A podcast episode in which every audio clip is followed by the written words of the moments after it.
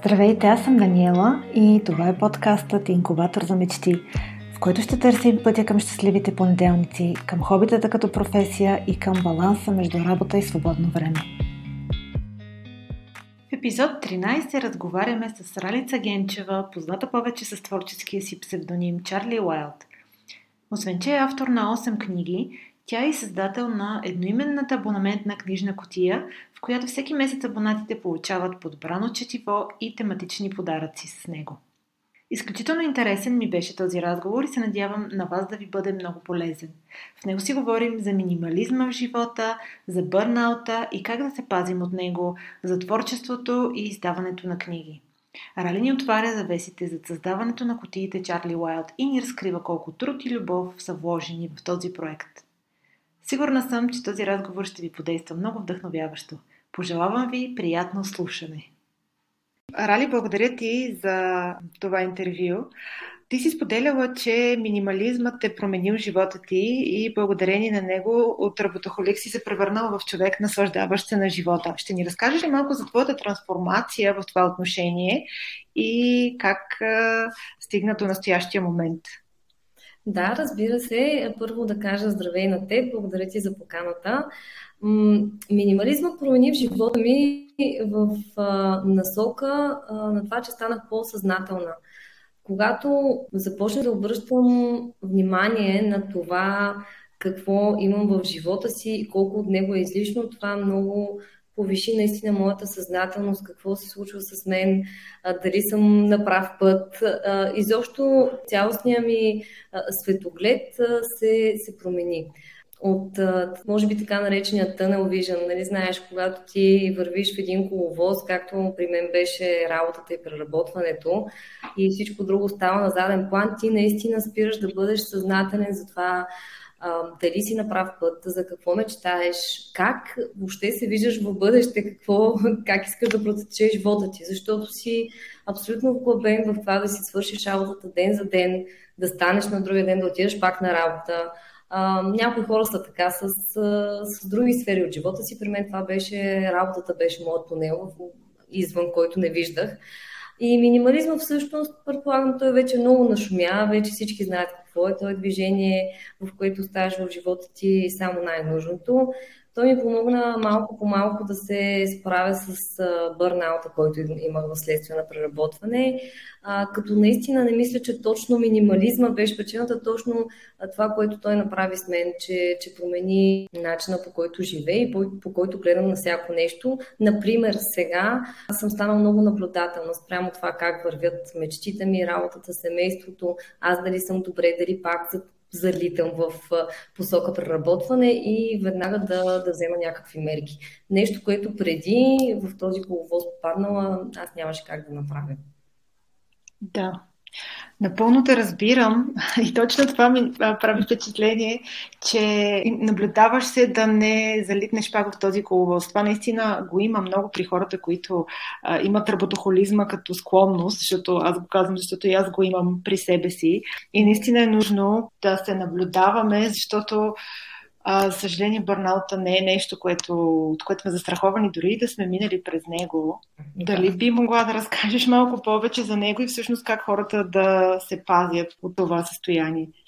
Мисля, че най-важното е да имаме връзка с себе си и с тялото си, защото при мен всичко започна с паникатаки, които тогава не знаех, че са паникатаки тъй като преди толкова години никой не беше чувал почти за паника, атаки и за бърнаут. Сега вече станах много нашумели и може би всеки е чувал, но преди не беше така. Така че при мен почна така. Първо бяха по-редки, после все по-чести и по-чести и всъщност аз а, когато отидох на лекар и разбрах какво ми има, вече бях в много крайна фаза на бърнаут.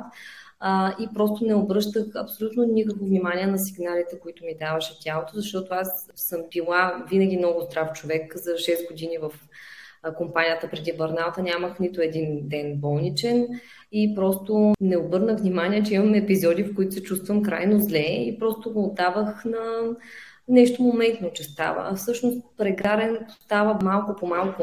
От една страна това е много коварно, защото много трудно ние го приемаме сериозно и си мислим, че то ще отмине. От друга страна обаче, като се замисля, това е хубаво, защото когато става малко по малко, ние имаме време точно, ако сме достатъчно наблюдателни, да видим, че нещо се случва, че тялото ни дава сигнали, че ментално а, не се чувстваме добре и да вземем мерки на време, за да не се стигне, както при мен беше до някаква наистина много крайна фаза. Аз не можах половин година, че повече да се възстановя. Да. И най-интересното на бърнаута, че не е, нали, както казваш, не е моментно, не е примерно да се претовариш за два дни и след това да имаш бърнаут. Да. И също времено се случва по различни причини. Дори, нали, друг е варианта, когато ментално сме се пренатоварили от това, че не сме постигнали тези цели, които сме си, които сме си задали. Поне при мен, аз си дадох сметка в един момент, че до някаква степен беше това, защото и аз а, преди няколко години имах бърнаут и той тотално промени всъщност идеята ми по същия начин, както при теб. И си дадох сметка, че всъщност не е чак толкова много като обем на работа, защото в миналото съм приемала дори много по-големи обеми на работа, много повече време съм работила, а по-скоро това, че не можем да отговорим на собствените си критерии за добро постижение. Не знам дали това си преживявала нещо подобно. Да, разбира се, аз и сега страдам от това, но се опитвам по някакъв начин да го контролирам. Много често човек сам си поставя много високи цели и дори минимализма ме научи на това да вместо да имам както преди е, списък с задачи с 30 задачи през деня, които е ясно, няма как, че няма как да свърша и накрая на всеки ден се чувствах неудовлетворена от себе си и това като продължи много време, наистина то дойде и бърнаута. Както ти каза, наред с многото часове и най-вече менталното напрежение, защото то си е доказано, че хора, които извършат физически труд, много порядко страдат от бърнаут. По-скоро интелектуалният труд и позициите, които имат много голяма отговорност, те водят до бърнаут, особено за самокритичен човек, каквито сме явно аз и ти и много други хора. В частност съм забелязала, че жените, не знам поне по моите наблюдения, искам да деля половете, но имам чувството, че около мен жените са много по-самокритични, отколкото мъжете, така че определено това е черта на хората, които а, изпадат много лесно в бърнаут. И сега, вместо, да, както ти разказах, да имам 30 задачи за деня, имам да кажем 3-5 основни, когато си ги свърша, се чувствам доволна и вече, ако ми остане време, мога да свърша още нещо. Но съответно, минимализма ме накара да бъда изключително селективна и много лесно да казвам не. Аз се превърнах от човек, който не може да каже не на абсолютно нищо, т.е. за работа, за ангажименти, приятели, семейство, непознати реклами, просто не беше тема, думата му за мен, почти не я казвах. Сега е обратното. Сега отклонявам, може би, 80% от ангажиментите, за които ми пишат, понякога и повече, за да си върша работата, да имам време за работа, за семейство, за всичко. Тоест, има си цена всичко това, но за мен аз си я плащам с удоволствие. Защото иначе пък губим здравето си, баланса си и всичко останало. Ти имаш и книга на тема минимализма, може би би била полезна за някои от слушателите, защото а, в, в нея ти разказваш нали, точно тези принципи, а, благодарение на които си променила нещата при теб. Да обърнем малко а, въпросите в темата на Чарли Уайлд. Един страхотен бранд, който много хора познават. А, ще ни разкажеш ли как се родиха твоите абонаментни кутии? А, да, всъщност Чарли Уайлд беше псевдоним, с който започнах 2014 година да пиша поезия, а после издадох вече 8 книги с поезия, една за минимализъм и сега от една година супер спонтанно ми дойде идеята миналата година по коледа да направя книжна котия, защото аз а, обожавам да чета. Това е дори не мога да го нарека хоби, това е начин на живот за мен. Всичко се върти около книгите. Мечтите ми, работата, изобщо книгите за мен са нещо много специално. И една от мечтите ми и главните ми цели беше да, да вдъхновя повече хора да четат редовно. И реално по коледа, изключително спонтанно ми дойде идеята. Тогава четох една книга. Тя беше за ставане в 5 часа сутринта.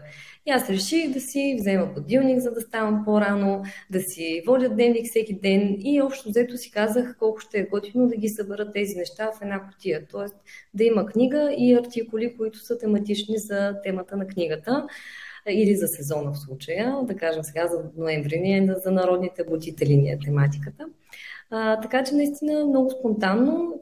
Ключовото беше, че бях решила да си почина за няколко дни от работа и винаги, когато реша да си почивам, колегите знаят, че следва нещо ново, защото когато човек малко се е оттързи от ежедневието и, и поне за мен това действа много вдъхновяващо, така че решихме да осъществим тази котия, месечна, книжна.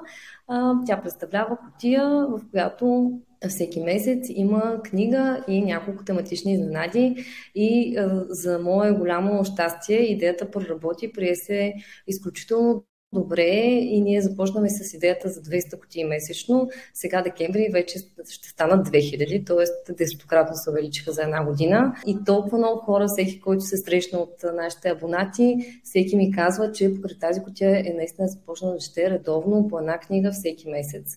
Което да ни малко или много, това е субективно. За мен е малко, защото аз чета много повече, но това ми е и работата в крайна сметка. Но за много хора, които нямат време. Аз също съм имала много такива периоди. Просто една книга на месец е нещо съвсем постижимо и окей okay, като, като обем четене, така че наистина съм много се радвам. Това са много от тези абонати са хора, които казаха, че преди това са нямали навика, четат редовно, а сега вече няма търпение да видят коя ще е книгата всеки месец на различна тематика. Така че много, много добре се разви тази идея и сега всъщност то се превърна като почти основна част от бизнеса ни. Това наистина е прекрасно, защото а, познавам много хора, които казват а, искам да чета, обаче нямам време, но всъщност то не е въпрос на време, а на приоритети. И ако чакаш нещо така с нетърпение, съм сигурна, че точно тази котия е една страхотна мотивация и стимулация. Всъщност, какви бяха трудностите ти, за да започнеш с тези кутии? Предполагам, че по-големите трудности са били това увеличение да го посрещнеш в а, желанията на клиентите. Е, точно така, това е, това е основният ни проблем че за тези кратки срокове, които имаме, е много тежко да се преговаря с всички доставчици, издателства, доставчици, творци, тъй като те са много всеки месец, за да стане една котия, може би над 15. Тук говорим за от опаковката, котията. Ние поръчваме от Англия много рециклирани опаковъчни материали. Общо взето с всички тези доставки, митници, всеки месец е, имаме някакви да. инфарктни дни почти, за да треперим дали всичко ще дойде на време. За сега не сме закъснявали от оказаните срокове, но това е на наистина цената на много, много притеснения. До последния момент страшно много бързане и обемна работа. Така че може би това е кратки за срокове и обема са нещо, което най-често срещаме като проблем и то регулярен, тъй като се срещаме с това всеки месец, но с месец по месец все по-добре се справяме, все по-назад планираме кутиите, т.е. все по-отрано. Станахме вече и повече хора в офиса, така че общо взето се нагаждаме.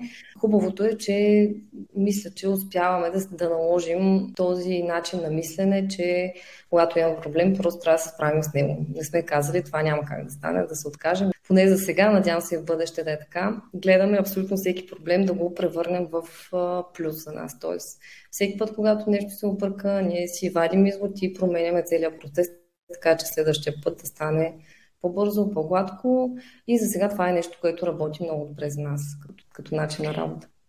И поздравления за това и за тази тактика, защото наистина ако повече бизнеси така се водеха по същия, на същия принцип, съм сигурна, че ще да имат повече успех, защото наистина това изисква и смелост, и много труд, ти да се умееш да се адаптираш постоянно към исканията на, на пазара, но всъщност това е а, един добър ключ към успеха на начинанията, мисля аз. Да, за мен най-големия ключ към успеха е постоянството, за каквото и да става дума. И в предните ми професионални начинания, може би това е нещо, което ми е помагало, че знам, че няма да е лесно. Това е начин на мислене, така беше когато родих с съпруга ми бяхме наясно, че това е голяма отговорност да имаш дете и че много ще ни се промени живота. И съответно приехме всичко много по-леко. Нямахме грешни очаквания. Общо дето това проваля сякаш много хора и нас ни е проваляло човек да има погрешни очаквания за това какво ще се случи. Много хора започват бизнес с идеята, че а, всичко е както изглежда, примерно в Инстаграм или в ТикТок, че е много лесно, че е много хубаво. Да, то е изключително приятно да работиш това, което обичаш, но всеки дневно има трудности, грижи, напрегнати ситуации, стрес. Тоест, това е нещо, което съм си очаквала, затова го приемам много добре, както и колегите. Мисля, че всички сме с нагласата, че трябва да бъдем постоянни, работливи, точни, коректни, етични и така нататък. И затова и по-лесно приемаме трудностите и минаваме през тях. Наистина трябва една известна доза реализъм в всичко, което правим, дори да сме оптимисти, да се държим здраво стъпили на земята. Искам да те попитам, как избираш съдържанието на котиите? По какво се водиш, примерно, за да прецениш следващия месец или там, колкото по-рано планираш котиите за месеците? А, вече започнахме да ги планираме около 3 месеца по-рано.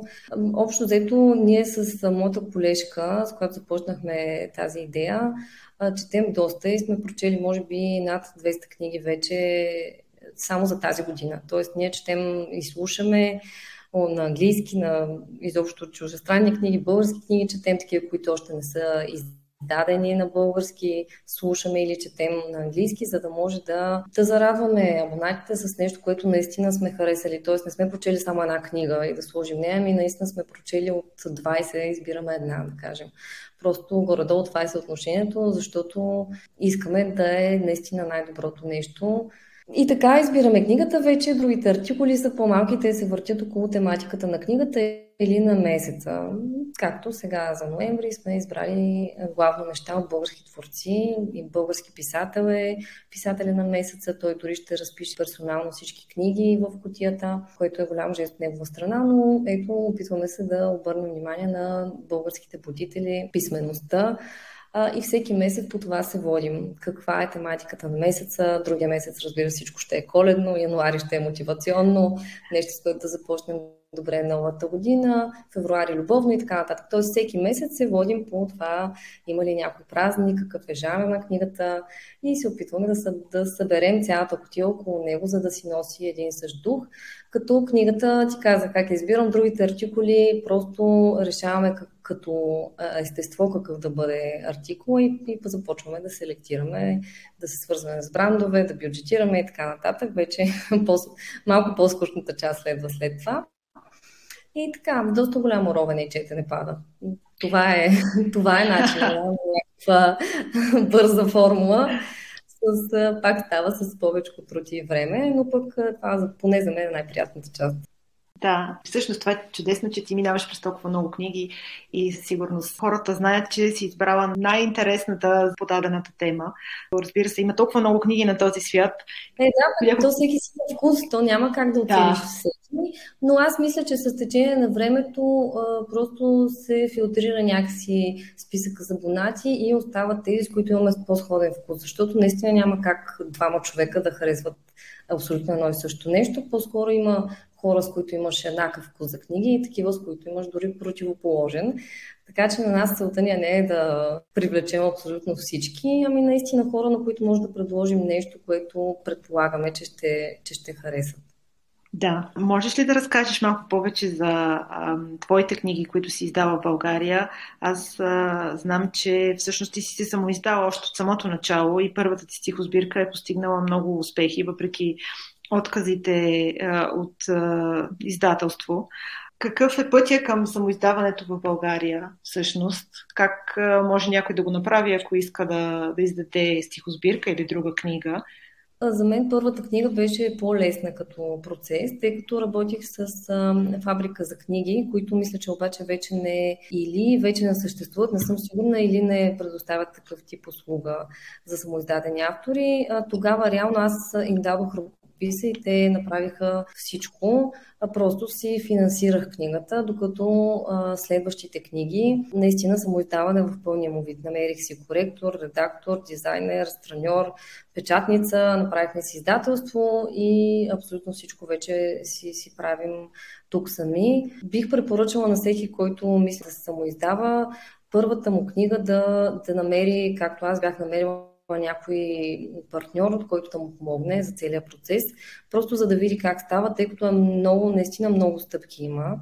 Специфично е, не е трудно, поне за мен вече не е трудно, просто е нужно един-два пъти да минеш през процеса, за да най-малко да видиш всичко, което ти е нужно и за да изглежда професионално, тъй като много пъти поради незнание, че трябва да мине тази книга през редактор, коректор, страньор или покрай незнание как после се разпространява, какво значи търговска отстъпка по книжаните. Тоест, може да се получат много пропуски при, самите, при самото книжно тяло и после разпространението от това, че ние не сме запознати с процеса на самоиздаване.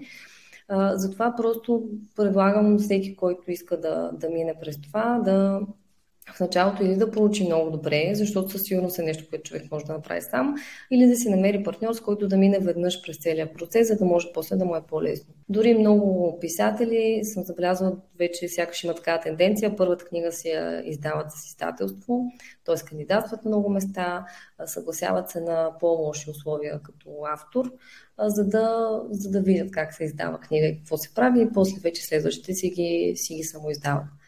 Аз реално само на едно издателство тогава бях писала преди да си издам първата книга и то абсолютно нескопосано. не ме, не ме е срам да си го призная. Въобще не знаех тогава как се се пише на издателство, как се предлага ръкопис. Не бях написала нищо за себе си. Книгата я бях пратила на някакъв Word документ, без заглавие, без нищо. Просто беше наистина много непрофесионално в моя страна, защото аз нямах никакъв опит с, с тези неща. Все пак бях финансист. Това съм завършила, това работих много години и изведнъж решавам да издам стихосбирка. Аз тогава още си работих, да и просто като нещо странично реших да пробвам. Не мисля, че го направих по най-добрия начин, съответно получих отказ и се отказах. И после след няколко месеца някой ми каза, че съществува нещо като самоиздаването, тъй като аз и за това не бях чувала абсолютно далеч от тези среди. И така, установих, че наистина не е много трудно и става сравнително бързо. Може би за месец-два, ако човек има готов ръкопис, може да се самоиздаде. Интересна истината е и аз мина горе-долу по същия път, когато издавах моята книга, само че в крайна сметка реших сама накрая да се справя с цялата работа. А, и разбира се, както ти казваш, допусна грешки, най-вече от маркетингова гледна точка, защото не си изчислих и ценообразуване, разбира се, но не, не изчислих как трябва да направя маркетинга най-добре. Да, абсолютно си права за това, че а, е по-добре по-добре някой да ни покаже и да тръгнем от някъде, защото, но пък е хубаво човек, ако има желание, да си издаде книгата. Да, или да се информира. Наистина не е нещо трудно, но просто ти трябва знание какво правиш и как се прави. Някак съм забелязала, че очакваме всичко да става прекалено лесно ли, не знам и аз как. Прекалено бързо почнаха да се случват нещата. Много малко хора имат задълбочено знание по някаква тема. Всеки решава да прави нещо ново, гледа клипчета. Нали, аз го правя за много неща. Признавам си, това е нещо нормално, но когато искаме да направим нещо добре и професионално, трябва наистина да задълбаем, да се информираме добре и нещата ще се получат. Просто да не правим нещо е така през пръсти, защото много книги виждам на добри автори, които са много талантливи, пълни с грешки, не са оформени, графичното оформление не, не е добро. Просто самото книжно тяло изглежда не е професионално, не е добре направено. Според мен единственото тук е липсвало малко повече време и да се зарови този човек какво точно трябва да се случи. Защото наистина думите са най-важното, съдържанието е най-важното, но прави много лошо впечатление, когато има грешки, когато има пропуски. Аз всъщност затова започнах сама да правя всичко, защото в първите ми книги забелязвах грешки, пропуски или пък не добро качество на печата, тъй като въобще не разбирах параметрите за печат тогава, какво ми говорят от печатницата. И затова реших да позадълба и следващите книги вече наистина да си ги направя както трябва. Две вече си ги преиздадох, за да не ме е срам, примерно някъде, че има грешки или нещо такова. Абсолютно а, си права. Много се радвам, че повдигна този въпрос, че в момента всички се опитваме да правим всичко много бързо, но е хубаво да се замислим, особено когато става въпрос за, за издаването на книга. И за финал искам да ти задам само още един въпрос. Какво би посъветвала творческите личности, които си мечтаят да се издържат с изкуството, което създават? Аз съм човек, който никога не се е издържал от изкуството ми, защото а, съм изключително консервативен човек по отношение на риска. И дори това, че в момента имам собствен бизнес и нямам работа, както до сега, на заплата някъде. Просто много често ме хвърля в едно, една такава неприятна несигурност. Но пак това е цена, която в момента съм избрала да плащам, така че не знам какво да ги посъветвам. Ако са склонни да поемат риск, нека да поемат риска. Дори да е нещо странично, аз не виждам нищо лошо, дори да е нещо странично. А, ако вече става дума, защото при мен поезията тя дори няма как да е целодневно занимание. Не е такова естеството на жанра, докато ако човек пише романи и някакви много сериозни книги, дори научна фантастика или пък документални книги, тогава е нужно много повече време да се инвестира. А, просто ги съветвам, ако имат мечта, да са много постоянни. Може би с всичко човек може да успее да се развива, да се издържа, но трябва много труд, много постоянство и разбира се мотивация. Ако човек не е сигурен, че това му е най-голямата мечта и за него, т.е. ако няма да даде 100%, по-добре да не се захваща, така че може би съвет е да дават 100-1000% от себе си, да не се пестят изобщо. За мен наистина постоянството е по-важно от вдъхновението или дори от таланта. Благодаря ти, Рали. А, аз по-скоро не го формулирах добре последния въпрос, защото имах предвид, че това бизнес е нещо като изкуство, защото в крайна сметка нали, става въпрос за книги и за творчески да. неща от тази една точка. Аз преди 5, може би 4-5 години продавах само моите книги. Сега вече, когато нещата се разраснаха, може, но преди със сигурност винаги съм работила и нещо друго през това време. Да. А, но това казвам, тук става въпрос за съвсем личен жанр и така нататък. А, ето, примерно, нашия писател за ноември той си е, е писател, това се занимава и се издържа от него, така че възможно, напълно е възможно, просто а, сега дори го виждам как идва всеки ден в офиса, по цял ден подписва книги, наистина от две седмици всеки ден. Абсолютно отдаден на това нещо и много дисциплиниран. Така че каквото и да се захване човек, мисля, че може да успее, стига да има освен таланта и тази вътрешна дисциплина и, и да, да си знае, че може би няма да е лесно, но да е готов да си се бори за мечтата. Те, нашите мечти заслужава да се борим за тях. Не бива да им отделяме малко внимание, а възможно най-много. Много ти благодаря. Надявам се, че този епизод ви даде интересна и полезна информация и ви подейства мотивиращо да работите за сбъдването на мечтите си. Ще намерите линкове към сайта на Чарли Уайлд в страницата на епизода. Благодаря ви, че ни слушате.